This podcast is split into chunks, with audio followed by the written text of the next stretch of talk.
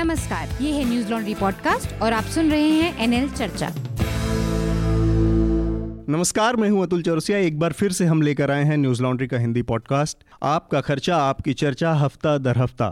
तमाम जो खबरें रही हैं इस हफ़्ते की, उन पर हम चर्चा करेंगे। इसके अलावा मीडिया में जो उथल पुथल रही, उस पर भी हमारी नज़र रहेगी। लेकिन आगे पढ़ने से पहले एक ज़रूरी बात आप लोगों से शेयर करना ज़रूरी है। कि ख़बरों को विज्ञापन और सियासत के दबाव से बचाए रखने के लिए न्यूज़ लॉन्ड्री को सब्सक्राइब करें। ख़बरों को इन दबावों से बचाए रखना श्रोताओं की, पाठकों की, दर्शकों की भी ज़िम्मेदारी है। सबसे पहले मैं आप लोगों का परिचय करा देता हूँ, जो हमारा पैनल है आज।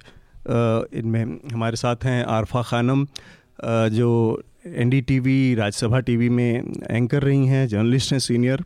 और फ़िलहाल दवायर पे क्या शो है आरफा आपका? हम भी भारत के नाम से एक प्रोग्राम करती हूँ। अच्छा तो ये वीडियो शो है। जी ये वीडियो शो है वीकली शो है और ख़ासकर जो हाशिए के समुदाय हैं उनकी खबरों पर आधारित कार्यक्रम है। अच्छा हम भी भारत। और इसके अलावा हमारे ओपिनियन एडिटर आनंद वर्धन है साथ में। इसके अलावा हमारे साथ हमारे संवाददाता अमित भारद्वाज हैं जो कि टेलीफोन पर आ, हमारे साथ जुड़े जुड़ रहे हैं। नमस्कार। अमित इस समय जींद कुरुक्षेत्र में जो एक घटना हुई है गैंगरेप की इसके अलावा भी कई घटनाएँ हुई हैं अमित। तो सबसे पहले हम इसी विषय पर मेरे ख्याल से बात करते हैं। अमित आप वहाँ पे हैं अभी कुरुक्षेत्र में।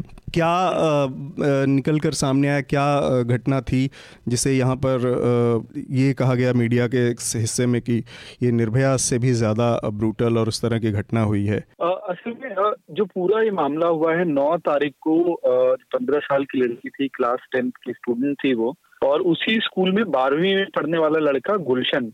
था हम्म। ये दोनों आखिरी बार देखे गए थे अपने घर से कुछ दूर एक मारकंडा इलाका है जहाँ मंदिर है उसके पुल पे हम्म। उसके बाद से उनका कोई ये नहीं है पता नहीं है उनका ठिकाना नहीं है और उस पुलिस को इनिशियली ये लगा शुरुआती तौर पे ये लगा कि गुलशन का ही हाथ है इस पूरे वाकये में हम्म। इस क्राइम में जब बॉडी मिली तो बॉडी यहाँ से 110 किलोमीटर दूर मिली है लड़की की 12 हम्म। तारीख को। और जो दिल्ली मीडिया लगातार जिस बात को कह रहा है कि तेरह को लेकिन बॉडी मिली है वो 12 तारीख को ही मिली थी। अच्छा। और लड़की की जब बॉडी मिली तो बहुत ही ज़्यादा विभत स्थिति में थी। उन्नीस इंजरीज उसकी बॉडी में है।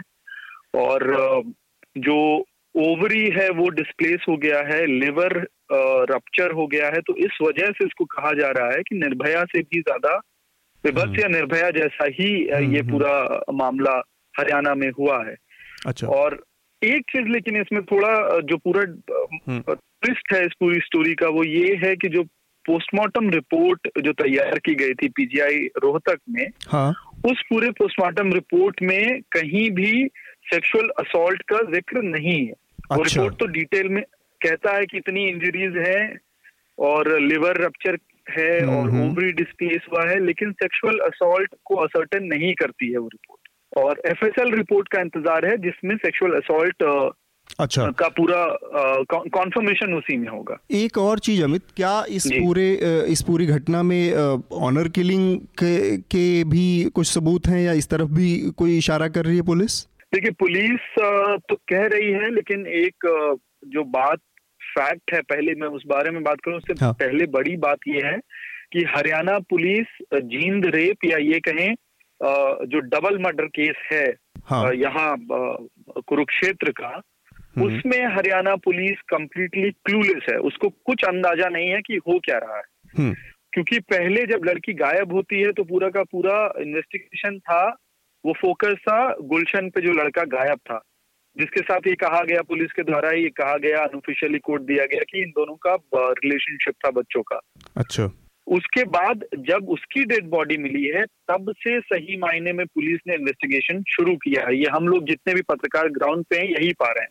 हमारे सीसीटीवी फुटेज को हम्म। खंगालना हो या बाकी लोगों को फ़ोन एक टावर के अंदर जितने मोबाइल फ़ोन एक्टिव थे उन लोगों को हम्म। बुलाना हो। ये तमाम चीज़ चीज़ें हो रही हैं जब गुलशन की बॉडी डेड बॉडी मिली है उसके बाद। उसके बाद तो अच्छा। पुलिस ये कह रही है कि हम हर पॉसिबिलिटी के ऊपर इन्वेस्टिगेट कर रहे हैं चाहे किडनैपिंग का मामला हो या ऑनर किलिंग का मामला हो। वो खुले तौर पे कह तो नहीं रही है ऑनर किलिंग लेकिन उसको डिनाई नहीं कर रही है जब पूछा हम्म, जा रहा है हम्म। तो हमारे साथ आरफा भी हैं अमित। आरफा आपसे कुछ पूछना चाहती हैं। जी अमित मुझे बहुत हैरानी है और एक महिला के तौर पर भी इंसान होने के अलावा मेरे रोंगटे खड़े हो रहे हैं जब ये डिटेल्स आप मुझे बता रहे हैं यहाँ इस कार्यक्रम में। और मैं बहुत हैरान हूँ इसको लेकर कि अगर ये ऑनर किलिंग है या फिर ये एक सेक्सुअल एक्सेस है दोनों में से एक क्या हम इंसानियत के स्तर पर इस हद तक पहुँच चुके हैं जहाँ पर हम नम हो गए हैं एक तरह से सुन्न पड़ गए हैं कि हमें अब इस तरह की बातें सुनने की आदत हो गई है। निर्भया के बाद के दिनों में कम से कम ये तो हुआ है कि हम इस पर बात कर पा रहे हैं। ये बदलाव तो आया है। मैं ये जानना चाह रही थी मैं वहाँ पर खुद मौजूद नहीं हूँ एक रिपोर्टर के तौर पर लेकिन बहुत बेचैनी हो रही है मुझे आपकी बातें सुनकर। मैं ये जानना चाहती हूँ कि वहाँ समाज जो आसपास के लोग हैं वो कैसी हम्म, हम्म। प्रतिक्रियाएँ दे रहे हैं? वहाँ महिलाएँ लड़कियाँ क्या कह रही हैं? स्कूलों में क्या बातें हो रही हैं? काश कि मैं वहाँ होती और उस उस जगह पर वो देख पाती। अपने आप में एक बड़ा ये अनुभव भी होता। ये तो एक फैक्ट है देखिए पुलिस क्योंकि पुलिस का इन्वेस्टिगेशन इस तरह से पूरा क्वेश्चनेबल रहा है कि एक तरफ़ जहाँ समाज चाहे महिलाएँ हो या पुरुष ये जो गाँव है झांसा गाँव है कुरुक्षेत्र का ये काफ़ी बड़ा गाँव है अपने आप में एक कस्बा कह सकते हैं इसको हम्म। वहाँ पे महिलाएँ और पुरुष दोनों ही इस मामले को लेके काफ़ी सहमे हुए हैं अपने बच्चों को ज़ाहिर तौर पे वो घर में ही रख रहे हैं और किसी को बाहर नहीं जाने देना चाहते हैं छोटे बच्चों को डर है लेकिन क्योंकि पुलिस एक्शन इस तरह का रहा कि माइनर जो जो अक्यूज था या सस्पेक्ट जो था उनके घर से तीन माइनर बच्चों को उठाया गया उनको शॉक ट्रीटमेंट दिया गया उनके साथ थर्ड डिग्री टॉर्चर हुआ जो हम्म। आरोप है उन लोगों का उसकी हम्म। वजह से कहीं ना कहीं वो इमोशन भी डिवाइडेड है कि एक तरफ़ जहाँ संवेदनाएँ लड़की के परिवार के साथ हैं दूसरी तरफ़ आक्रोश पुलिस के खिलाफ भी है लोगों के अंदर हम्म, हम्म। अमित क्या अलग अलग सांप्रदायों का मामला भी है क्या ये देखिए दो हैं तो दोनों ही बच्चे जो हैं वो या जो जिनकी डेथ हुई है वो दलित समुदाय से ही हैं लेकिन दलित हम्म। समुदाय में भी अगर कास्ट हायरार्की के हिसाब से देखें तो ये दो अलग अलग कैटेगरी उससे हैं कास्ट से हैं अच्छा जिस जी जिसमें ये माना जाता है कि लड़की जिस समुदाय से है वो थोड़ा ऊपर है लड़की की फैमिली से हम्म। एक चीज़ है इसमें इसी टाइम के दौरान हरियाणा में तीन चार और भी बलात्कार की कुछ घटनाएँ सामने आई हैं इसके अलावा कल ही अभी एक और जो रागिनी गायक जो स्टेज परफॉर्मर होती हैं नॉर्मली हम्म, हम्म। उसमें उनकी एक कोई शर्मा है उनकी हत्या हो गई है जी, जी। और अभी दो महीने पहले तो एडमिनिस्ट्रेशन के लेवल पे लगातार एक चीज़ हम देख रहे हैं कि हरियाणा की जो सरकार है या खट्टर की जो गवर्नमेंट है चाहे वो बाबा राम रहीम के मसले का को हैंडल करने का मामला रहा हो या उससे पहले एक जो हिसार में बाबा थे उनका मामला हुआ और लोगों ने जिस तरह से बंधक बनाकर रखा पूरे पुलिस प्रशासन को तो ये ये जो फेलियर्स एडमिनिस्ट्रेशन का है पुलिस प्रशासन का नज़र आता है हमने देखा गुड़गांव वाले मामले में गुड़गांव में भी पहले पुलिस ने एक सॉफ्ट टारगेट खोज लिया ड्राइवर को जेल में डाल दिया गुड़गांव स्कूल के, के जो। स्टूडेंट के मर्डर के मामले में। हाँ, हाँ, तो पुलिस के की जो कार्यप्रणाली है पूरी वो एक पैटर्न पे काम करती है कि इमीडिएट जो प्रेशर है उसको आ, आ, किसी तरह से दबा दिया जाए लोगों के जो सेंटिमेंट्स हैं उसको दबा के और फिर आ, आगे और लेकिन बार बार इसका नतीजा ये होता है कि अब उस तरह की स्थितियाँ नहीं रही कि केवल पुलिस की थेरी पे लोग भरोसा कर ले इसलिए बार बार पुलिस की भद पिटती है और ये चीज़ें सामने आती हैं कि असल में बात कुछ और है मैं बस ये जानना चाह रहा था एक छो, छोटा सा चीज़ आपसे कि हम्म, हम्म, ये जो हम्म। पुलिस का जो फेलियर का जो जो तरीका है हमारे यहाँ लगातार एक सीरीज़ चीज़ है मतलब एक उसमें।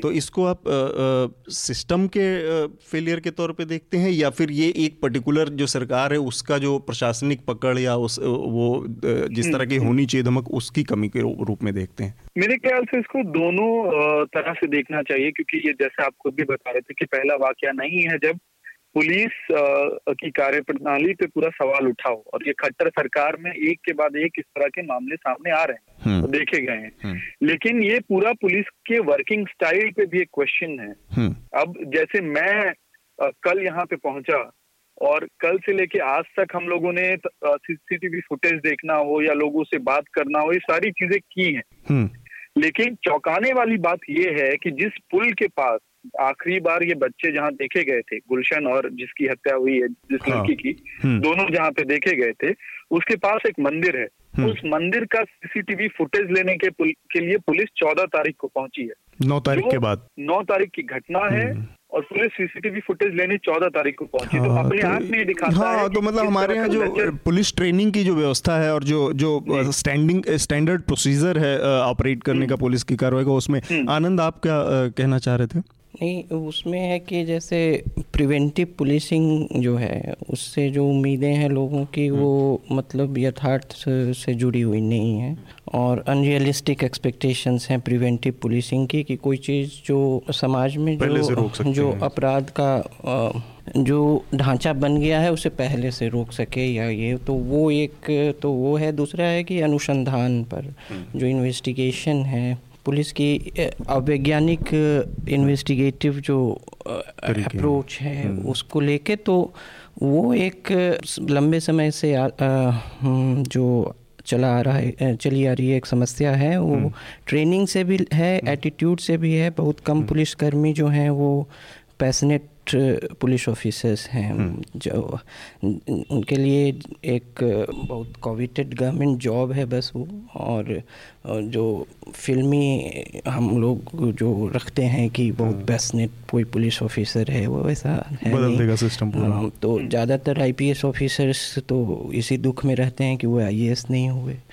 तो अ, तो तीसरी बात है कि एक ऊँचे दर्जे के आईएएस ऑफ़िस आईपीएस हैं जो जिनके बयान को लेकर काफ़ी विवाद हुआ कि ये चीज़ें समाज में होती होती रहती रहती हैं। हैं।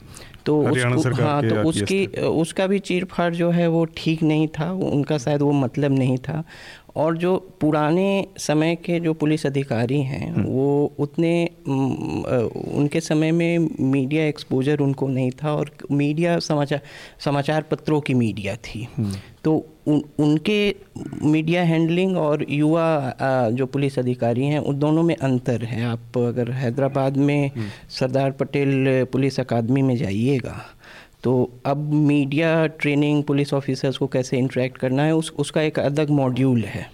लेकिन अतुल मैं यहाँ पर थोड़ा सा इंटरवीन करना चाहती हूँ कि ये लॉ एंड ऑर्डर की समस्या तो है कानून व्यवस्था की लेकिन उससे बढ़कर आप ये देखें कि ये पुलिस अधिकारी आखिर कहाँ से आ रहे हैं किन समाजों से आ रहे हैं और ख़ासकर अगर हम ये देखें कि कुछ ऐसे राज्य हैं जहाँ पर हर तरह की समस्याएँ यानी जो कुछ भी गलत हो सकता है भारतीय समाज के अंदर वो इन राज्यों में गलत पाया जाता है। इसको कोई बायस न समझा जाए लेकिन ये इस तरफ़ इंगित करता है कि यहाँ जो सामाजिक सुधार होने थे जिस तरह का एक एक प्रगतिशील सोच जो है वो पैदा होनी थी वो नहीं हो पाई। आप ये देखिए सांप्रदायिकता जातिवाद सामंतवाद जड़वाद औरतों के खिलाफ उनको एक ऑब्जेक्ट समझ लेना मतलब जो जो वहाँ पर मॉडर्निज्म मॉडर्निटी भी पहुँची है जो वहाँ पहुँचा है थोड़ा सा आधुनिकता वो भी किस फॉर्म में वहाँ पहुँचा है कि औरत को जिसने ऑब्जेक्ट बनाया है। तो ये जो आप कह रहे हैं प्रिवेंट प्रिवेंटिव पुलिसिंग ये तो बहुत अहम है ही। केस हो जाने के बाद की पुलिसिंग वो भी अहम है लेकिन इस सब के बाद ये जिस नेचर के जिस प्रकृति के ये जुर्म हो रहे हाँ, हैं आप सोसाइटी के जो, के लेवल पर देखने की ज़रूरत है तो मुझे लगता है ये एक लॉ एंड ऑर्डर की समस्या है। लेकिन इसके साथ साथ इसको सामाजिक दृष्टि और सामाजिक नज़रिए से देखना भी बहुत अहम है। आनंद ने जो बात हाँ पूरा करिए। मैं सोच रहा था उस पर तब आता जब ये चले जाते हो हाँ, तो। नहीं आनंद ने तो जो बात मैं इन चीज़ों पर आऊँगा लेकिन ठीक है। प्रिवेंटिव पुलिसिंग वाली जो बात है ना इसमें कोई शक नहीं है कि बहुत सारी चीज़ें रोकी नहीं जा सकती। हम इमेजिन नहीं कर सकते हम कल्पना नहीं कर सकते कौन कब क्या किस तरह के अपराध की के प्लान बना रहा है योजनाएँ बना रहा है। लेकिन एक चीज़ जो मुझे इसमें राजनीतिक स्तर पे जो फेलियर है इसके दो तीन पहलू हैं असल में।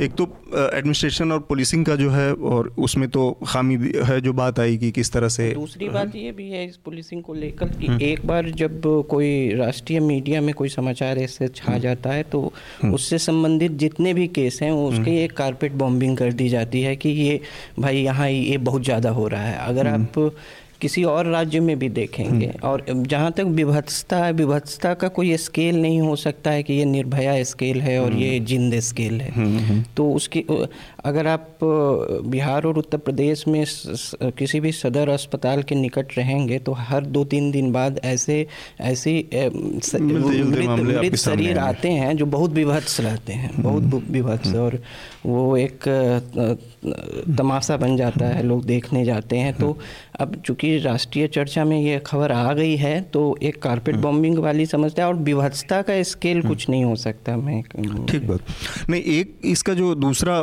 पॉलिटिकल पहलू था उसकी बात मैं करना चाहूँगा। बेसिकली क्या है कि खट्टर का जो के, के मामले में हम देख रहे हैं या फिर इसी तरह का मामला या महाराष्ट्र के मुख्यमंत्री हैं, उनके मामले में हमने देखा फडनवीस के मामले में किस तरह से आउट ऑफ़ प्रोपोर्शन चीज़ें चली जाती हैं और समझ में नहीं आता।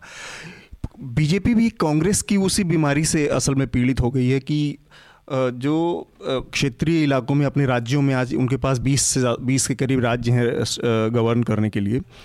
तो जो बदली हुई पूरी स्थिति है नई बीजेपी में, उसमें मोदी हो या अमित शाह हो, इन लोगों के अपने पूरे स्मूथ फंक्शनिंग और रनिंग के लिए ये बहुत ज़रूरी है कि स्टेट से कोई चैलेंज ना उभर पाए। जिस फॉर्मूले पर कांग्रेस काम करती थी नॉर्मली पिछले दो दशकों में, इंदिरा गांधी के रहते हुए तो इतनी पावरफुल थी कि कोई उस तरह की चुनौती नहीं थी तो बड़े बड़े नेता फिर भी स्टेट्स में थे। उसके बाद वो धीरे धीरे ख़त्म किया कांग्रेस ने, बहुत सिस्टमेटिकली वो सेम बीमारी आज की तारीख में बीजेपी के अंदर भी है। वो इसलिए, इस आधार पे किसी को मुख्यमंत्री नहीं तय करते कि इस व्यक्ति के अंदर एडमिनिस्ट्रेटिव कैपेसिटी कितना है, या अथॉरिटी कितनी है, और उस पोस्ट की काबिलियत कितनी है, उसको निभा ले जाने की कितनी क्षमता है। उसकी बजाय उसका समर्पण कितना है संघ के लिए, मेरे प्रति और पार्टी या विचारधारा की, ये एक ज़रूरी चीज़ है, लेकिन ये सब कुछ एक स्टेट गवर्न करने के लिए नहीं है। तो वो खट्टर के मामले में हो, चाहे फडनवीस के मामले में इस तरह की समस्याएँ हैं। कि इस तरह से आपने पैराशूट लैंडिंग करवाई है लोगों की, जिसकी वजह से इस तरह के मौक़ों पे आकर चीज़ें एकदम आउट ऑफ़ प्रोपोर्शन चली जाती हैं। जहाँ तक मीडिया की बात है, ठीक है, ये ये तो सबके साथ ही है, लगातार उत्तर प्रदेश में अखिलेश यादव की सरकार थी तो यही बातें थी मुलायम सिंह यादव ने अटर इरेस्पॉन्सिबल बयान दिया कि लड़कों से गलतियाँ हो जाती हैं तो जी का बयान आपको हाँ, याद होगा कि लड़कियाँ जीन्स पहनती हैं इसलिए रेप होते हैं। तो ये सब तो नेताओं के जो हमारे सोसाइटी में वो माइंडसेट से आता है वो पुराने जो पीढ़ी के नेता हैं उनका एक्सपोजर या उनकी सेंसिबिलिटी जो है वो उस स्तर तक डेवलप नहीं हुई है। तो उसकी समस्या। थैंक यू अमित हमसे बात करने के लिए। हाँ मैं हाँ, आखिरी दो चीज़ें बस इसमें जोड़ना चाह रहा था कि प्रिवेंटिव पुलिसिंग की जो बात हो रही थी हाँ, प्रिवेंटिव का तो दौर चला गया अब तो इन्वेस्टिगेशन वाला मामला स्टेज है। हम्म, और नौ तारीख को घटना हुई उन्नीस तारीख तक पुलिस के पास अभी भी कोई क्लियर एजेंडा नहीं है कि वो किस डायरेक्शन में काम कर रही है। हम्म, और ये ज़्यादा शॉकिंग स्टेट है क्योंकि यहाँ पे चार टीमें गठित की गई हैं। हम्म।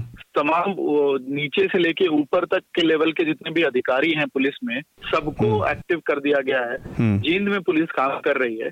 और उसके बाद भी अगर आपके पास कोई लीड नहीं क्लियर पिक्चर नहीं है तो ये सवाल खड़ा करता है कि शुरू के दिनों में ही आपने इन्वेस्टिगेशन इतनी कमज़ोर कर दी है।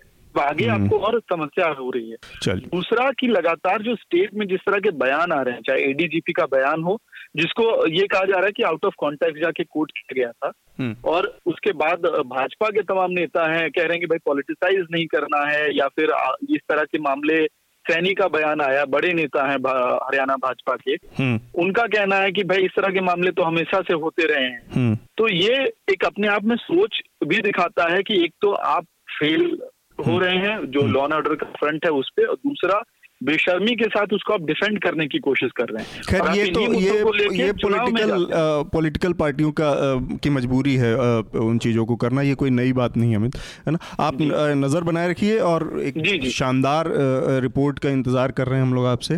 जी हाँ। आनंद अपनी बात कुछ पूरी करना चाह रहे थे। जी। इसमें एक तो है कि अगर ऑनर किलिंग की बात है जो तो उसमें जैसे भीम कोरेगांव वाली चर्चा में मैंने कहा था कि हम्म। दलित समाज भी जो है वो कोई होमोजेनस ग्रुप है नहीं तो उसमें वो भी एक एक रूपता लिया हुआ वाला आ, कोई समुदाय है नहीं हाँ। उसमें भी कई हैं सब कास्ट हैं हम्म। और महादलित का भी फॉर्मूला आजमाया गया है राजनीतिक पार्टियों द्वारा तो एक तो वो है तो जो एम एन श्रीनिवास ने जो संस्कृताइजेशन का जो की अवधारणा दी थी वो सिर्फ़ इंटर जो कास्ट मोबिलिटी की नहीं है इंट्रा कास्ट मोबिलिटी की भी है कि ए, ए, ए, एक समुदाय एक ही जात एक ही जाति में कई ऐसे छोटे छोटे समुदाय हैं जो अपने को एक दूसरे से ऊपर मानते हैं। तो वो संस्कृताइजेशन का फ्लो वहाँ तक भी आया है। वो सिर्फ़ इंट्रा इंटर कास्ट नहीं इंट्रा कास्ट भी है। तो ये इस अगर ये ऑनर किलिंग का मामला है तो ये इसका एक अच्छा उदाहरण होगा। दूसरी बात है कि जैसा कि इन्होंने कहा कि प्रगतिशीलता जो है और जो खासकर उत्तर भारतीय राज्यों में जो रिप्रेस्ड सेक्सुअलिटी है जो एक कुंठित कामुकता है उसकी अभिव्यक्ति बहुत कई बार हिंसक रूप में होती है और और हाँ, ये निर्भया से लेके इन सारे हाँ, मामलों में दिखता रहता तो और और और, और, और ये एक सामंतवादी समाज जिसमें जिसमें महिलाओं के के सम्मान का आडंबर एक है लेकिन उसमें भी एक कुंठित मानसिकता का दबा हुआ है। दबा कुंठित एक कामुकता है जो बहुत विभत्स रूप में अभिव्यक्त होता है इसमें ये है और अगर अगर ये ऑनर किलिंग नहीं है अगर दूसरा है तो एक इस तरह से भी देखा जा सकता है। और तीसरी बात इसमें है कि समुदाय का टैग लगाना कि पहले ही से हेडलाइन चली Dalit girl raped Dalit girl raped तो इसको एक नागरिक का दूसरे नागरिक के खिलाफ जो है एक अपराध के तौर पे देखना पहले ज़रूरी है। और पहले उसको दलित गर्ल टैग इसी समय जब अगर इस क्योंकि इसके मुख्य धारा की जो मीडिया है वो समझती नहीं है। इसके अगर आप अपराध को समुदाय से जोड़िएगा तो उसके आप ही के एजेंडा के कई बार उसके खिलाफ निर्णय लेकिन मैं थोड़ा सा इस बात से असहमत होना चाहती हूँ कि दरअसल ये जो टैगिंग जो आप कह रहे हैं ये हम्म। कभी कभी हो सकता है गैर ज़रूरी हो जाए। लेकिन ज़्यादातर आप ये देखिए मैंने हरियाणा का काफ़ी दौरा किया और ख़ासकर उस दौर में किया जबकि मैं सिर्फ़ दलित समुदाय को देखने की कोशिश कर रही थी। आमिर खान ने प्रोग्राम बनाया था सत्यमेव जयते। उन्होंने एक एपिसोड जो है वो सिर्फ़ दलित आइडेंटिटी पे बनाया था। तो उसमें मिर्चपुर से लेकर और बाकी इलाकों तक मैंने दौरा किया। जी हाँ मैंने दौरा किया इन तमाम इलाकों का। तो आप यकीन जानिए कि एक लड़की दो लड़कियाँ अगर उसमें एक दलित समुदाय की है और दूसरी गैर दलित समुदाय की है पचास फ़ीसद से ज़्यादा उसकी ये आशंका बढ़ जाती है कि उस लड़की के साथ सेक्शुअल वायलेंस या सेक्शुअल जो है एक्सेसेस बढ़ जाएँगे। तो ये हमारी हमारे समाज की सच्चाई है और इससे इनकार कर लेना हम्म। सिर्फ़ पहचान हटा लेने भर से जुर्म कम हो जाएगा या पहचान हटा लेने भर से क्या वो जुर्म जो है वो लड़की गैर दलित की कैटेगरी में खड़ी हो जाएगी? शायद ये थोड़ा सा अनरियलिस्टिक है। हम्म। ये बात आपकी मैं मानती हूँ कि कभी कभी ये गैर ज़रूरी हो जाता है। कभी कभी we jump to the conclusion कि शायद इसीलिए ऐसा हुआ है लेकिन इन मोस्ट केसेस ये वजह है कि वो लड़कियाँ ज़्यादा वलनरेबल हैं वो लड़कियाँ ज़्यादा बहुत आसानी से शिकार हो सकती हैं। जो बड़ी डोमिनेंट कास्ट के लोग हैं बहुत आसानी से लड़कियों को उठा के ले जा सकते हैं। उनकी सुरक्षा उनका अस्तित्व सब कुछ खतरे में पड़ता है सिर्फ़ इसलिए क्योंकि वो एक पर्टिकुलर कास्ट से आती हैं। और हाँ तो इसी इसी हम्म। समय जब हरियाणा में ये सब कुछ चल रहा है तो एक मुख्य धारा की अंग्रेज़ी मीडिया ने खबर नहीं चलाई जो कि हिंदी मीडिया ने और हिंदी समाचार पत्रों ने चलाई हम्म। और वो इस कई बार ये जो समुदाय विशेष एक तरह तो उसकी हिपोक्रेसी भी दिखाती है तो क्योंकि अभी मेवात में मेवात में एक दलित परिवार को मारा पीटा गया क्योंकि वो इस्लाम धर्म कबूल नहीं कर रहा था। नव भारत टाइम्स जागरण भास्कर ने ये खबर चलाई है। हम्म। तो किसी अंग्रेज़ी अखबार में मैंने ये नहीं देखा। तो, तो आप ये कह रहे हैं कि तो, अखबारों हाँ, के तो, अंदर तो, स्ट्रीम तो, मीडिया में भी बहुत क्योंकि सारे दोनों दावेदार हैं सामाजिक न्याय पे। दलित भी मुस्लिम भी तो ये वो पॉलिटिकली करेक्ट एजेंडा में फिट नहीं बैठ रहा है कुछ संपादकीय नज़रिया ये भी हम थोड़ा सा जल्दी से एक बार लिस्ट पे भी और नज़र डाल देते हैं क्योंकि काफ़ी सारी चीज़ें हैं।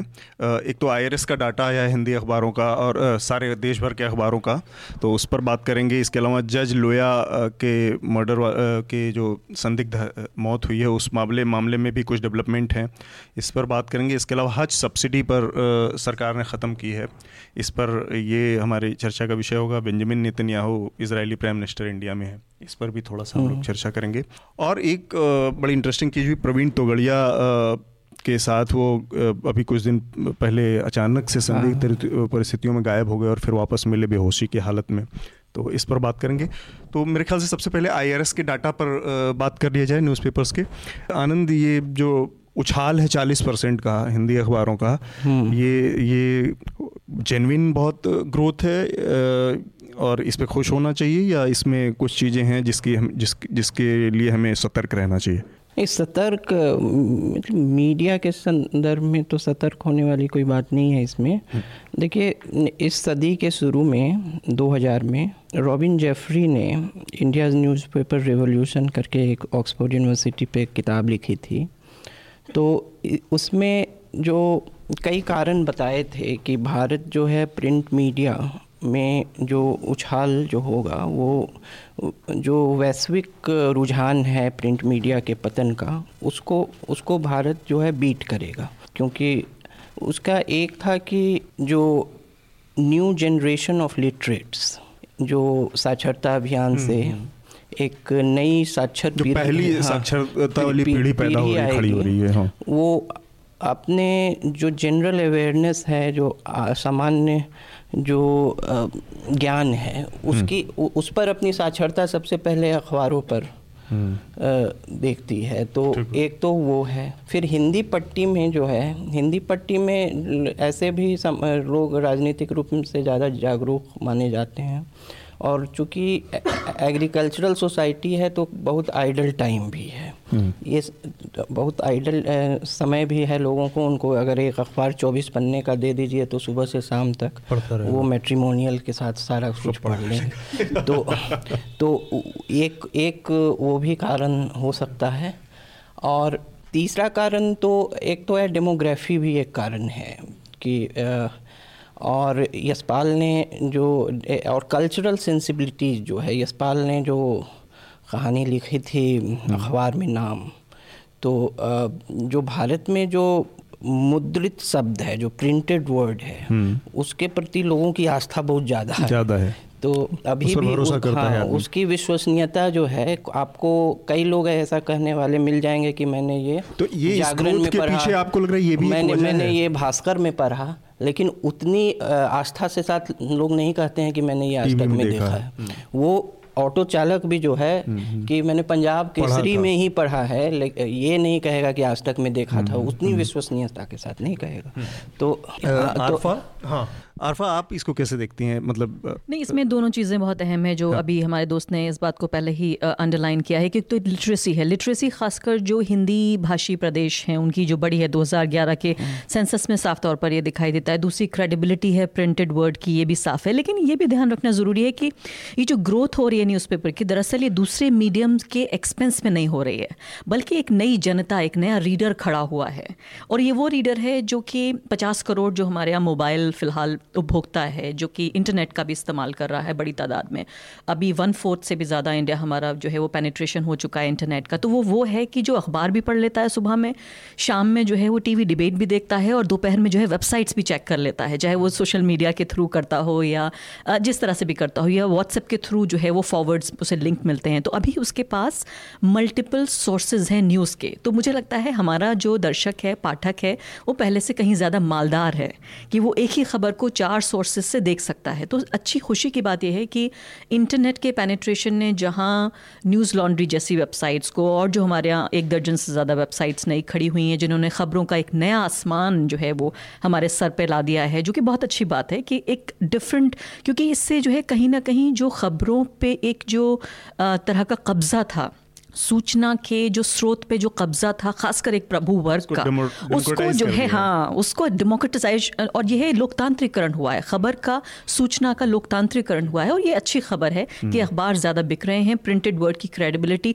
हालाँकि मैं दर्शक में मानती हूँ कि अभी भी मासूम है जो ये समझता है कि शायद कोई बात अखबार में छप जाने भर से जो है ज़्यादा क्रेडिबल होती है। लेकिन इसमें एक बात बहुत अहम है वो ये कि दुनिया भर में अगर हम देखें भारत से थोड़ा सा अलग हटके कि जो डिजिटल सब्सक्रिप्शन है खासकर आजकल डोनाल्ड ट्रंप के जो है प्रेसिडेंट बन जाने के बाद से जो सोशल मीडिया की जो छवि है, जो सोशल मीडिया की जो विश्वसनीयता है, उसको जो है बड़ा धक्का पहुँचा है।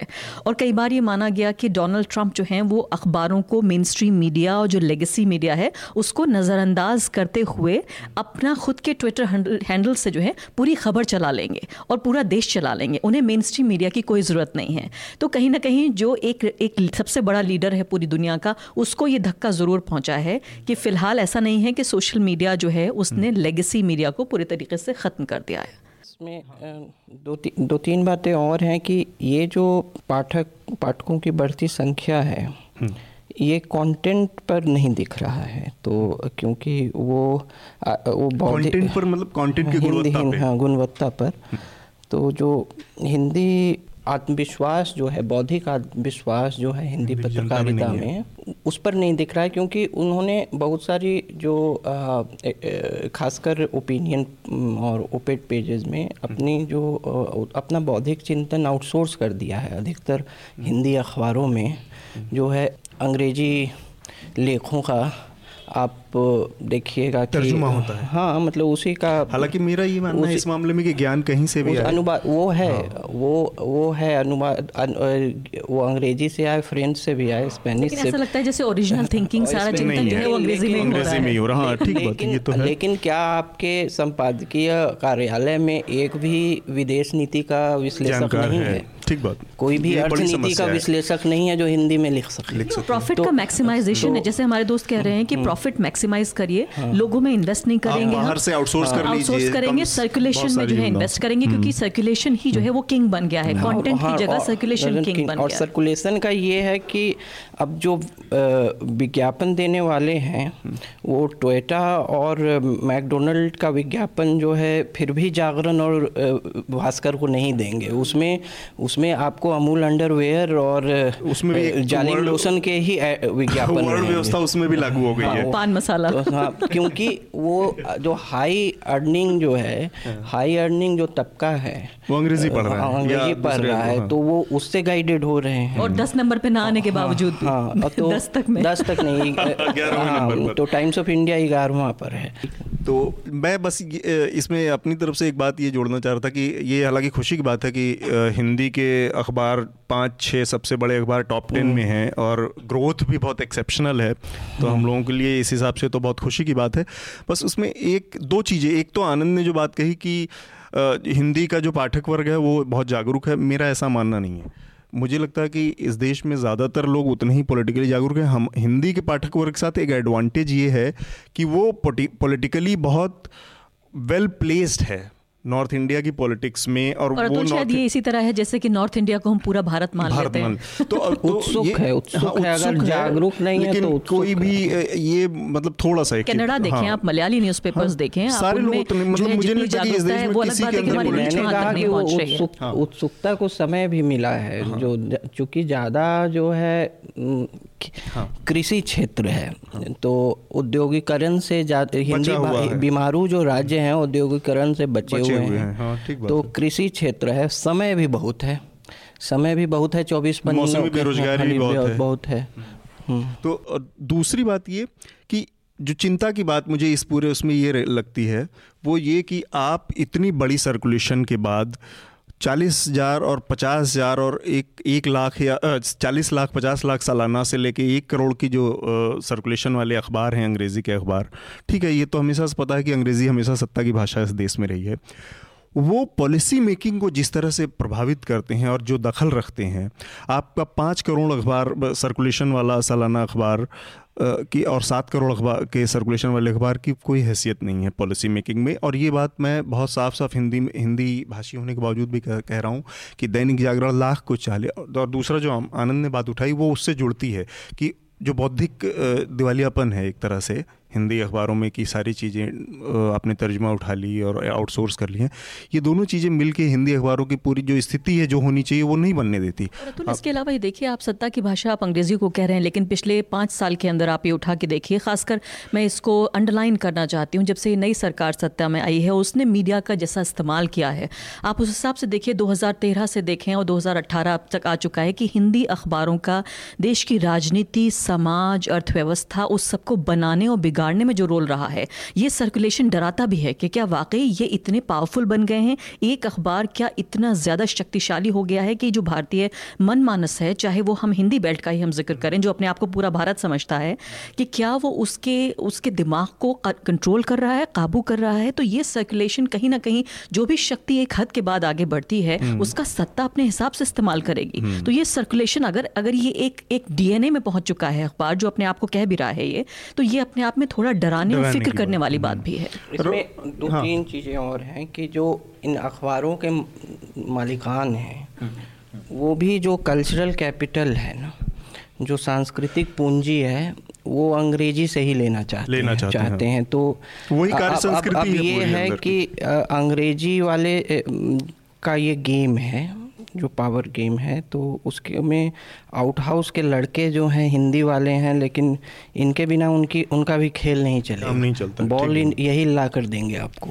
हम्म। तो आ, उनको बैटिंग करनी है हाँ बैटिंग करनी है। तो तो आ, आ, तो ये भी है। तो जैसे कि वो भी जो है बैठना उठना बैठना चाहते हैं अंग्रेज़ी वालों के साथ ही जो हिंदी हम्म। अखबारों के मालिकान हैं। और जो हिंदी जो बौद्धिक समाज है उसमें भी इतनी एकजुटता है नहीं वो हम्म। भी जैसे दो बांग्ला या दो हम्म। मलयालम बोलने वाले अगर हम्म, एक साथ मिलेंगे तो हिंदी में बात बांग्ला में बात करेंगे या मलयालम में दो हिंदी वाले नहीं। अगर दोनों को दो लाइन भी अंग्रेज़ी आती हो तो दोनों अंग्रेज़ी में ही बात करेंगे। तो तो तो तो ये भी है इन इनमें एक वो बौद्धिक आत्मविश्वास और एक सांस्कृतिक लगाव की भी कमी है। और एक और छोटी सी चीज़ है कि इतना बड़ा अखबार होने के के बाद भी आप अगर पिछले तीन साल चार साल पाँच साल में भी उठा के देख लीजिए तो पैराडाइज पेपर जैसी जस्टिस लोया के डेथ जैसी या आधार की जो है ऐसी एक भी खबर आप इन पाँच करोड़ और सात करोड़ के सर्कुलेशन वाले अखबारों से नहीं पाएँगे। वो पता नहीं क्या वो है कि वो विज्ञापनों और सर्कुलेशन में ही सारा समय बर्बाद और बिल्कुल ठीक कह रहे हैं। अतुल आप ये देखिए जो क्लोनिंग हो रही है जिसकी तरफ़ हमारे दूसरे पैनलिस्ट भी इशारा कर रहे हैं सिर्फ़ वही हो रहा है हिंदी अखबारों में और ख़ासकर जो एक तरह से मैक्सिमाइजेशन है प्रॉफिट का उसमें न्यूज़ गैदरिंग हम्म। सबसे बड़ी बात यह है कि ओपिनियन भी आप इस तरह से कंट्रोल कर सकते हैं कि ओपिनियन भी आप जनरेट कर रहे हैं ट्रांसलेट कर रहे हैं अंग्रेज़ी से या अगर चले गए तो दूसरी किसी और भाषा में शायद कभी चले गए साल में दो बार। लेकिन न्यूज़ गैदरिंग की जो डेथ हो रही है रिपोर्टिंग की जो मौत है अखबार जो हैं वो जवान हो रहे हैं और जो न्यूज़ गैदरिंग है जो रिपोर्टिंग है वो मर रही है वो उसका हाँ। दम घुट रहा है। हम्म। ये भी एक बहुत फिक्रमंद करने वाली बात है। अगले इशू पर चलते हैं हम लोग। बेसिकली जो सुप्रीम कोर्ट में उठा पटक चल रही है तो दो इशू असल में एक दूसरे से इंटरलिंक्ड है। एक तो जस्टिस लोया की के संदिग्ध जो मौत है उसके ऊपर सुप्रीम कोर्ट में जो याचिका दायर हुई है, उस पर सुनवाई और दूसरा, ये जो चारों जजों ने प्रेस कॉन्फ्रेंस किया, इसके बाद जो सुप्रीम कोर्ट में स्थितियाँ बनी हैं, उस पर अभी तक ये समझ में आ रहा है बेसिकली कि इस मामले में कोई निष्कर्ष नहीं निकला है, दोनों पक्ष किसी नतीजे पर या समझौते पर नहीं पहुँच पाए हैं। और बेसिकली इसमें सरकार की जो भूमिका है, अभी तक समझ में नहीं आई है, क्योंकि सरकार ने प्रिंसिपल सेक्रेटरी निपेंद्र मिश्रा को सीजीआई से मिलने के लिए भेजा था। इसके अलावा और कोई पहल सरकार की तरफ़ से इस मामले में हुई नहीं है। तो ये अच्छा है, बुरा है, जो भी है। लेकिन सुप्रीम कोर्ट की पूरी फंक्शनिंग पूरे अपनी अथॉरिटी को लेकर एक असमंजस की स्थिति तो है ही है पूरे देश में। और इसी दौरान जो सुप्रीम कोर्ट के वकील हैं प्रशांत भूषण, उन्होंने परसों एक प्रेस कॉन्फ्रेंस की है। और उस प्रेस कॉन्फ्रेंस में उन्होंने एक बार फिर से तीन चार आरोप चीफ जस्टिस के ऊपर लगाए हैं। उसमें उड़ीसा में गलत तरीके से ज़मीन हासिल करने का मामला है और इस मामले में जो लखनऊ के मेडिकल कॉलेज का मामला है उसमें उनकी संदिग्ध भागीदारी और हिस्सेदारी का मामला है। तो इसको लेके उन्होंने एक कंप्लेंट दा, दाखिल किया है। उन्हीं पाँच सीनियर मोस्ट जजों को तो इन पाँच में से चार वही जज हैं, जो कि प्रेस कॉन्फ्रेंस जिन्होंने किया सीजीआई के खिलाफ। तो ये क्या मतलब कुछ ऐसा सुप्रीम कोर्ट में भी चल रहा है कि जो जो चार जजों ने किया और बाहर से कुछ लोग, जो फोरम शॉपिंग की बात कही गई, कि कुछ बड़े जज और कुछ बड़े वकील मिल के सुप्रीम कोर्ट के खिलाफ इस तरह से किस, कुछ एक ऐसा कहानी, स्थिति पैदा कर रहे हैं कि जो सीजीआई के लिए एकदम असहनीय स्थितियाँ हो जाए या उनके लिए सर्वाइव करना मुश्किल हो जाए? ये तो अटकल बाजी होगा कि इसका हम्म। उद्देश्य क्या है? तो नहीं, और लेकिन तो, जो परिस्थितियाँ हैं क्योंकि सीजीआई के खिलाफ कोई डायरेक्ट प्रूफ तो नहीं है। वो भी परिस्थिति जन्य साक्ष्य ही है। और उसी परिस्थिति जन्य साक्ष्य के आधार पर यह भी कहा जा सकता है कि सारा मामला मेडिकल कॉलेज और उस सुनवाई से शुरू हुआ जिसके जिसको दाखिल किया था प्रशांत भूषण जी ने। हम्म। इसके बाद और वहीं से सारा मामला हुआ कि ये किस बेंच को जाएगा नहीं जाएगा। ठीक है। नहीं हम लोगों ने पिछली बार इस पर चर्चा की हाँ, थोड़ा चलते फिरते क्योंकि उसी दिन ये मामला हाँ, हुआ था तो, इसके बाद काफ़ी डेवलपमेंट हुए तो हैं। तो ये हम लोगों ने जैसे बात की थी कि ये सुप्रीम कोर्ट के एक तो न्यायिक गतिविधियाँ होती हैं एक प्रशासनिक हाँ, प्रशासनिक गतिविधियाँ तो ये प्रशासनिक गतिविधियों से जुड़ा मामला ज़्यादा है। हम्म। जिसको मतलब दार्शनिक रूप भी दिया जा रहा है कि हम्म। ये कोई लड़ाई है लोकतंत्र के लिए या कुछ भी लेकिन ज़मीनी हाँ, ये, कहा लोकतंत्र हाँ, के लिए हाँ, हाँ, तो, तो ये है लेकिन ज़मीनी स्तर पर ये पेशेवर अहम का भी टकराव हो सकता है हम्म। और और एक चाय में ऐसा तूफ़ान भी हो सकता है जो कि चाय पर ही समाप्त हो जाए। ठीक है? तो और उसमें उसके उद्देश्य क्या हैं? नहीं हैं? ये ये ये ये जो व्यक्तिगत जो है अटकलबाजी ही हाँ, है हाँ। कि मैं कहूँ कि भाई उद्देश्य ये है हाँ। कोई दार्शनिक उद्देश्य बता दे। कोई सत्ता से जुड़ा उद्देश्य बता दे। लेकिन ये क्लिशे है लेकिन मतलब जो, जो लोग लिख देते हैं लिखना नहीं चाहिए कि आने वाला समय ही बताएगा आ, मैं इसे बेहद गंभीर मामला मानती हूँ। मैं ये मानती हूँ कि न सिर्फ़ कि पिछले तीन चार साल में मोदी सरकार के आने के बाद के जो तीन सबसे बड़े संकट जो हैं वो भारतीय लोकतंत्र ने देखे हैं। न सिर्फ़ कि उनमें से ये एक है बल्कि ये भी बता रहा है कि पिछले कई दशकों में जो न्याय प्रणाली है जो न्याय तंत्र है भारत का उसमें सब कुछ ठीक नहीं चल रहा है। अगर मैं साफ़ साफ़ शब्दों में कहूँ और जो हमारे चीफ जो जस्टिस रहे जो सीनियर मोस्ट चार जज रहे उन्होंने कहा कि ये लोकतंत्र के लिए ख़तरा है मैं पूरी तरीके से उनसे सहमत हूँ। एक पत्रकार होने के नाते एक जिम्मेदार कंसेंशियस भारतीय नागरिक होने के नाते क्योंकि मेरी नज़र में लोकतंत्र सिर्फ़ पाँच साल में वोटिंग राइट नहीं होता। लोकतंत्र जी हाँ लोकतंत्र का मतलब होता है लोकतांत्रिक संस्थाओं का ठीक तरीके से स्वस्थ तरीके से काम करना। हम्म। और उसमें अगर इंसाफ की देवी जिसके ऊपर पट्टी आँखों पे पट्टी बंधी हुई है आज आज ये पता चला है इन जजों के आने के बाद कि दरअसल ये पट्टी ढीली हो गई है। अगर खुली भी नहीं है तो ये देखा जा रहा है कि आखिर ये इंसाफ किसको मिल रहा है? और अगर जो अंतिम पायदान पे खड़ा हुआ व्यक्ति है जो भारतीय नागरिक है उससे भारत के संविधान ने जो वादा किया है कि चाहे वो भारत का प्रधानमंत्री हो या फिर वो एक तमिलनाडु में रहने वाला किसान हो मजदूर हो न्याय की देवी के आगे ये दोनों बराबर हैं। आज ये विश्वास जो है आम भारतीय नागरिक का हिल गया है कि क्या वाकई भारतीय राष्ट्र में मुझे इंसाफ मिलेगा? मैं कमज़ोर हूँ मैं माजूर हूँ या मेरे पास वो ताकत नहीं है जो नरेंद्र मोदी के पास है अमित शाह के पास है या राजनाथ सिंह के पास है या राहुल गांधी के पास है? तो क्या मेरी इंसाफ की देवी की नज़र में मेरी अहमियत कम है मैं इसे बेहद गंभीर संकट मानती हूँ और बहुत जल्द ये करना चाहिए हमारी पॉलिटिक्स को हमारे न्यायतंत्र को कि जो विश्वास उखड़ा है जो पैर लड़खड़ाए हैं हमारे एक लोकतंत्र के तौर पर उसमें हमारा विश्वास बहाल किया जाए न सिर्फ़ हम्म। कि इन चार जजों के प्रेस कॉन्फ्रेंस करने के बाद बल्कि जस्टिस हम्म। लोया का जो मामला है और ये हम्म। दोनों मामले इंटरलिंक्ड हैं ये समझना बेहद ज़रूरी है कि क्या वाकई इतना आसान है किसी के लिए भी सत्तर साल पुराने भारतीय राष्ट्र के जो है उसके लिए आप जो हैं वो किसी भी जज को जो है उसे रिश्वत दे देंगे या उसे मार देंगे या उसे हिला देंगे क्या अपने मन माफिक हम्म। न्याय पाने पा सकता है कोई भी पोलिटिकली या कमर्शियली सक्सेसफुल या कहा जाए ताकतवर आदमी तो क्या राजनीतिक रूप से ताकतवर लोगों के लिए अपने मन माफिक न्याय पाना जो कि एक आदमी के साथ अगर इंसाफ हो रहा है तो बाकी बहुत सारे लोगों के साथ नाइंसाफ़ी होगी। और ये बेहद ख़तरनाक है क्योंकि ये मामला जुड़ा है देश में जो दूसरे नंबर का सबसे ताकतवर व्यक्ति है। तो ये चाहे चाय के कप में उफनता हुआ तूफ़ान हो या फिर ये एक फ़िलासफ़िकल बात हो लेकिन ये बहुत ज़रूरी है कि जो विश्वास है भारतीय लोकतंत्र में न्याय प्रणाली में न्याय संस्था में उसे बहाल किया जाना चाहिए। उस पर खुद देश के हम्म। प्रधानमंत्री को जिसको लोगों ने जो है चुना है वो देश के इलेक्टेड प्राइम मिनिस्टर हैं उनको इस पर इंटरवीन करना चाहिए। चीफ हम्म। जस्टिस को सिर्फ़ खामोशी से काम नहीं चलेगा यहाँ पर। ये वापस जो है वो विश्वास बहाल करना होगा।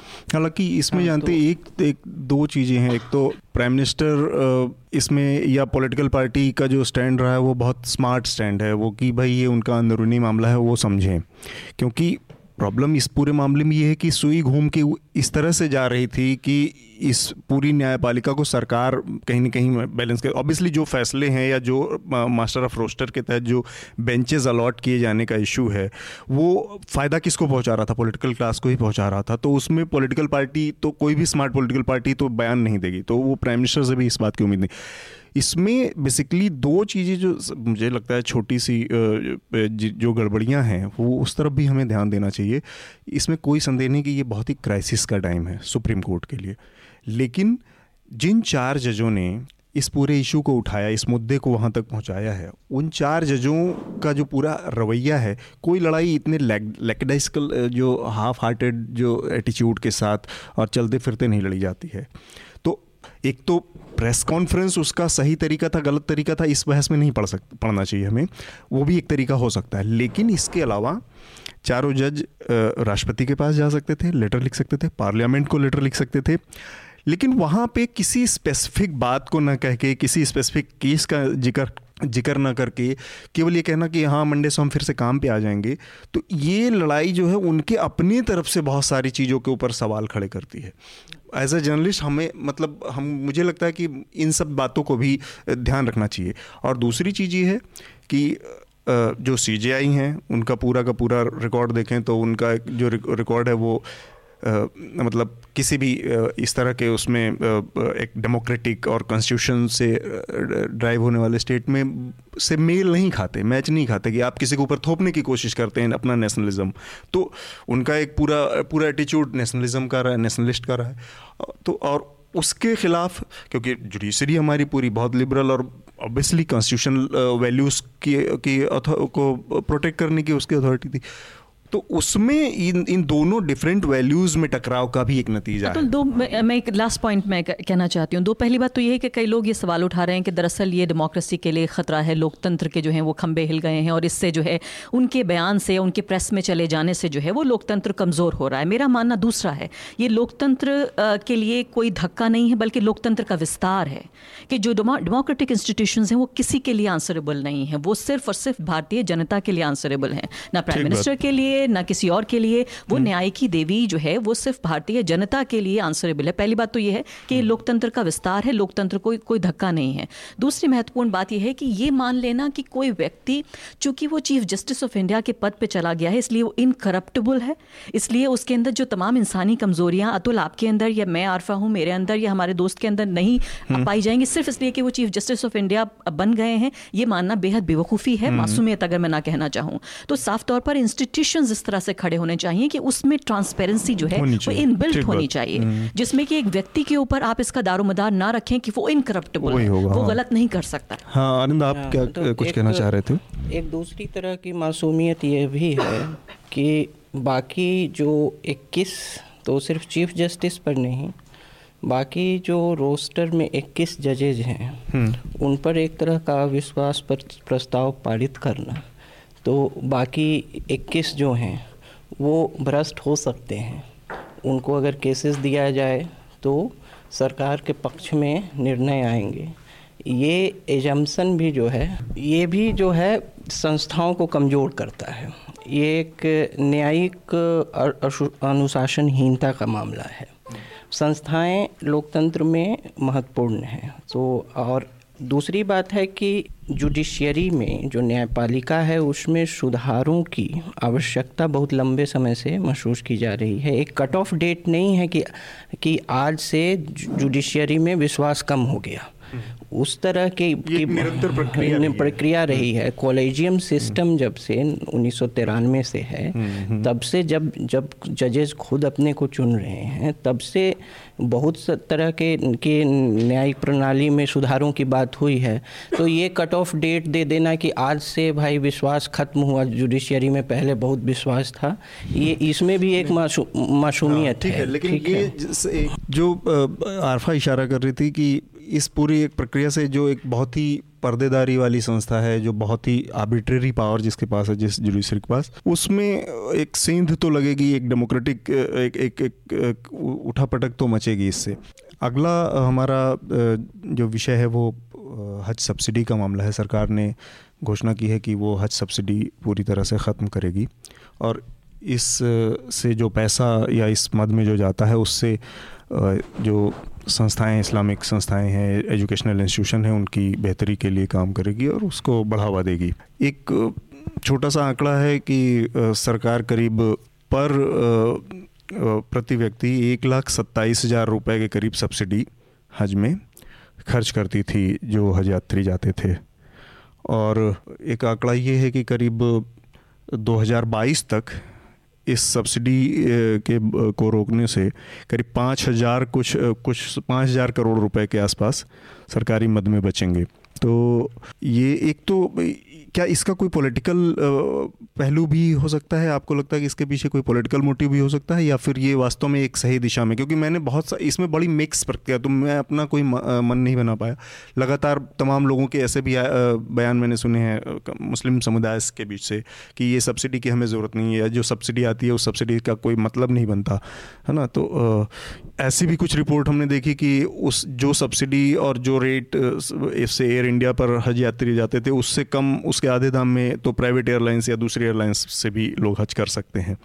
तो मैं हरफा जानना चाहूँगा कि इसमें तो मतलब दरअसल कॉमन प्रूडेंस जो ऑर्डिनरी प्रूडेंस ऑर्डिनरी अकल का भी जो आदमी है वो भी ये समझ सकता है कि दरअसल ये कोई सब्सिडी नहीं थी ये मज़ाक था एयर हम्म। इंडिया जिस तरह से इन्फ्लेट करती थी अपने टिकट के जो रेट थे और उसके बाद जिस उस पर सब्सिडी देकर कहीं ना कहीं कई बार ये भी आर्ग्यूमेंट दिया जाता है कि एयर इंडिया को अफलोट रखने का एक तरीका था कि उसको फ़ायदा मिल रहा था मैं इसका हम्म। स्वागत करती हूँ एक भारतीय नागरिक होने के नाते कि जो है सब्सिडी ख़त्म कर दी गई लेकिन सिर्फ़ हम्म। इतना भर काफ़ी नहीं है दरअसल इसके पीछे एक बड़ा पोलिटिकल गेम प्लान है जो कि पिछले तीन चार साल से हम लगातार देख रहे हैं अच्छी बात इसमें यह है कि नरेंद्र मोदी सरकार लगातार जो एक ठप्पा लगा हुआ था कांग्रेस पार्टी की पॉलिटिक्स पर कि वो तुष्टिकरण की राजनीति करती है जो कि दरअसल एक झूठ है लाल कृष्ण अडवाणी ने ही जो है वो शुरू किया ये हम्म। एक उन्होंने छद्म धर्मनिरपेक्षता शब्द जो है दिया भारतीय पॉलिटिक्स को इंडियन हम्म। पॉलिटिक्स को दूसरा उन्होंने दिया तुष्टिकरण अपीजमेंट हम्म। जो है तो दरअसल ये अपीजमेंट की जो पूरी राजनीति की बात लगातार भाजपा करती रही अब धीरे धीरे एक के बाद एक जो पिलर्स टूट रहे हैं चाहे वो ट्रिपल तलाक को लेकर उसको भी एक अपीजमेंट की पॉलिटिक्स माना गया।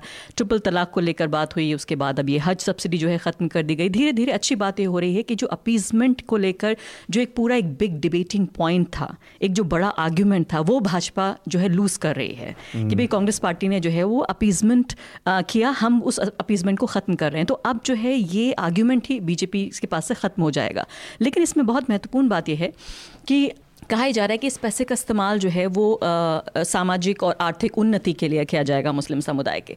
तो आखिर ये कैसे देखेंगे हम कि वाकई उन्नति हो रही है? लगभग चार साल के दौरान तो सिर्फ़ हमने ये देखा है कि डराने धमकाने की राजनीति हुई है हमने लिंचिंग देखी है हमने ये देखा है कि किस तरह से दूसरे दर्जे का नागरिक बनाने की कोशिश हो रही है ख़ास समुदाय को और इसमें शायद किसी भी जो एक कंसेंशियस इंडियन है वो वो इनकार नहीं कर सकता इस बात से। मैं नरेंद्र मोदी सरकार से ये पूछना चाहती हूँ कि वाकई इस पैसे का इस्तेमाल आपने कहा कि पाँच हज़ार करोड़ रुपये बचेंगे बहुत खुशी की बात है, इसका स्वागत होना चाहिए। सचिव कमेटी की जो रिकमेंडेशन है, जो नरेंद्र, जो मनमोहन सिंह सरकार के दौरान बनी थी, उसमें ये बताया गया था कि पिछले चार दशकों के दौरान जो मुस्लिम समुदाय है, वो दलितों से भी पिछड़ गया है। क्या इस पाँच हज़ार करोड़ का जो इस्तेमाल है, वो मुस्लिम समुदाय के उत्थान के लिए किया जाएगा? दूसरी महत्वपूर्ण बात यह है कि इक्वल अपॉर्चुनिटीज़ कमीशन लगातार जो है नरेंद्र मोदी सरकार पर यह आरोप लग रहे हैं कि दो एम दर्जे का, दूसरे दर्जे का नागरिक बनाने की कोशिश है। तो अगर बिना तुष्टिकरण के, सशक्तिकरण की कोशिश कर रही है नरेंद्र मोदी सरकार तो मैं जानना चाहती हूँ कि क्या समान अवसर कमीशन इक्वल अपॉर्चुनिटीज़ कमीशन बनाया जाएगा हम्म। तीसरी महत्वपूर्ण बात आखिरी बात वो ये है कि दंगों से लेकर जो फ़िज़िकल सिक्योरिटी है जो शारीरिक सुरक्षा का मामला है जो कहीं ना कहीं एक दाग है भारतीय लोकतंत्र पर कि सत्तर साल गुजर जाने के बावजूद भी असुरक्षा में एक समुदाय जी रहा है सिर्फ़ अपनी रिलीजियस आइडेंटिटी की वजह से तो कम्युनल वायलेंस बिल पास करे मोदी हम्म। सरकार अगर ये तीन कदम उठाती है तो वाकई ये तमाम जो चाहे हज सब्सिडी हो या ट्रिपल तलाक हो या यूनिफॉर्म सिविल कोड लाने की बात हो ये तमाम चीज़ें सही डायरेक्शन में कदम मानी जाएँगी वरना मेरी हम्म। मेरी नज़र में जिसने कि देखा है पिछले पंद्रह सत्रह साल से राजनीति हम्म। मेरी नज़र में सिर्फ़ ये एक सांप्रदायिक कदम है और ये हिंदू वोट का पोलराइजेशन है आप कुछ कहना चाह रहे थे इस पर सुप्रीम कोर्ट के फैसले का ही पालन है 2012 में सुप्रीम कोर्ट ने एक आदेश दिया था कि हज सब्सिडी को अगले दस वर्षों में खत्म समाप्त किया जाए। किया जाए। तो ये किसी न किसी सरकार को करना ही था दस वर्षों के अंदर। और ग्रेजुअली यूपी टू के टाइम पे शुरू हो गया हाँ, था। तो एक बात जो इन्होंने नहीं बताई कि इसे इस्लामिक जो विद्वान हैं और मौलवी हैं और बहुत सारे मुस्लिम्स आम मुस्लिम्स भी इसे कुरान के ख़िलाफ़ मानते थे। क्योंकि कुरान में ऐसा ज़िक्र है कि जो हज है अगर वो आप एफर्ड नहीं कर सकते अगर आप अपने पैसे से नहीं जा सकते तो नहीं जाना चाहिए। तो इस्लामिक स्कॉलर्स ने भी आपत्ति जताई थी हज के सिस्टम पर। तो एक तो वो बात है। आ, तो तीसरी तीसरी बात है कि जो आ, और सब जो इन्होंने कहा वो तो अब व्यक्तिगत विश्लेषण की बात है अब उस पर अब हाँ। हम अपने कार्यक्रम का समापन करने की तरफ़ हैं बस रिकमेंडेशन की बात हो जाए आनंद आपका हाँ, तो क्या रिकमेंडेशन है हिंदी मीडिया के में जो पाठक वर्ग का विस्तार है उसको हम्म। लेकर चर्चा हुई तो हम्म। उससे संबंधित किताब मैंने बताई Robin Jeffrey India's newspaper revolution 2000 Oxford University पर है। और दूसरी सेवेंटी नाइन ने हेडलाइंस फ्रॉम द हार्टलैंड लिखी थी हिंदी प्रेस पर सेज पब्लिकेशन पे। तीसरी आज अट्ठाईसवां जो है वर्षगांठ है जब कश्मीरी पंडितों का पलायन हुआ हम्म। कश्मीर से तो उस पर पत्रकार राहुल पंडिता की किताब है our moon has blood clots तो वो ये तीन किताबें मैं रिकमेंड हम्म। करूँगा आरफा आप, आपकी रिकमेंडेशन जो भी हो। आ, मेरी नज़र में पिछले डेढ़ दो साल के अंदर एक बहुत अच्छी किताब आई है अक्षय मुकुल की जो टाइम्स ऑफ़ इंडिया में पहले काम कर रहे थे। आ, आ, उनकी किताब है the making of Hindu India बहुत अच्छी किताब है और भारतीय राजनीति के आज को समझने के लिए पिछले चार दशकों में जो गीता प्रेस है हम्म। उसका पूरा उन्होंने एवोल्यूशन लिखा है कि किस तरह से शुरू होकर जो पूरा एक लिटरेचर जो है वो तैयार हुआ। बहुत ही बढ़िया किताब है चाहे वो छात्रों को हम ज़िक्र करें पत्रकारों को पढ़ना चाहिए। पॉलिटिशियंस हम्म। भी अगर किताब पढ़ने का शौक पाल लें तो बड़ा अच्छा रहेगा। चलिए बहुत बहुत धन्यवाद आपका। मेरा रिकमेंडेशन है इस हफ़्ते आई दो फ़िल्में, एक तो द पोस्ट है जो कि पत्रकारिता के ऊपर बनी फ़िल्म है, और दूसरी अनुराग कश्यप की और विनीत सिंह की फ़िल्म है मुक्काबाज तो ये दो रिकमेंडेशन मेरी तरफ़ से हैं। इस पॉडकास्ट में बस इतना ही। एक बार फिर से आपसे वही अपील करना चाहेंगे कि न्यूज़ लॉन्ड्री को सब्सक्राइब करें और ख़बरों को किसी भी तरह के बाहरी मीडिया और कॉरपोरेशन और पॉलिटिक्स के दबाव से बचाए रखने में अपना योगदान करें। इसके अलावा एक और छोटी सी अपील है हमारा सैटरडे संडे को इस वीकेंड पे जो सब्सक्रिप्शन की जो छूट जारी थी, वो ख़त्म होने वाली है। तो आपसे अपील है कि अगर आपने अपना सब्सक्रिप्शन अभी तक नहीं कराया तो आप करवा लें। सालाना सब्सक्रिप्शन पे एक साल के सब्सक्रिप्शन पे 25 परसेंट की छूट है और साथ में एक टोट बैग भी श्रोताओं को फ्री मिलेगा। इसके अलावा छमाही जो सब्सक्रिप्शन है, उस पर भी पच्चीस परसेंट की छूट है और ये छूट अगले रविवार तक बस है। इसके बाद ये ख़त्म हो जाएगी। नमस्कार। न्यूज़ लॉन्ड्री के सभी पॉडकास्ट ट्विटर आई और दूसरे पॉडकास्ट प्लेटफॉर्म पे उपलब्ध हैं। खबरों को विज्ञापन के दबाव से आज़ाद रखें। न्यूज़ लॉन्ड्री को सब्सक्राइब करें।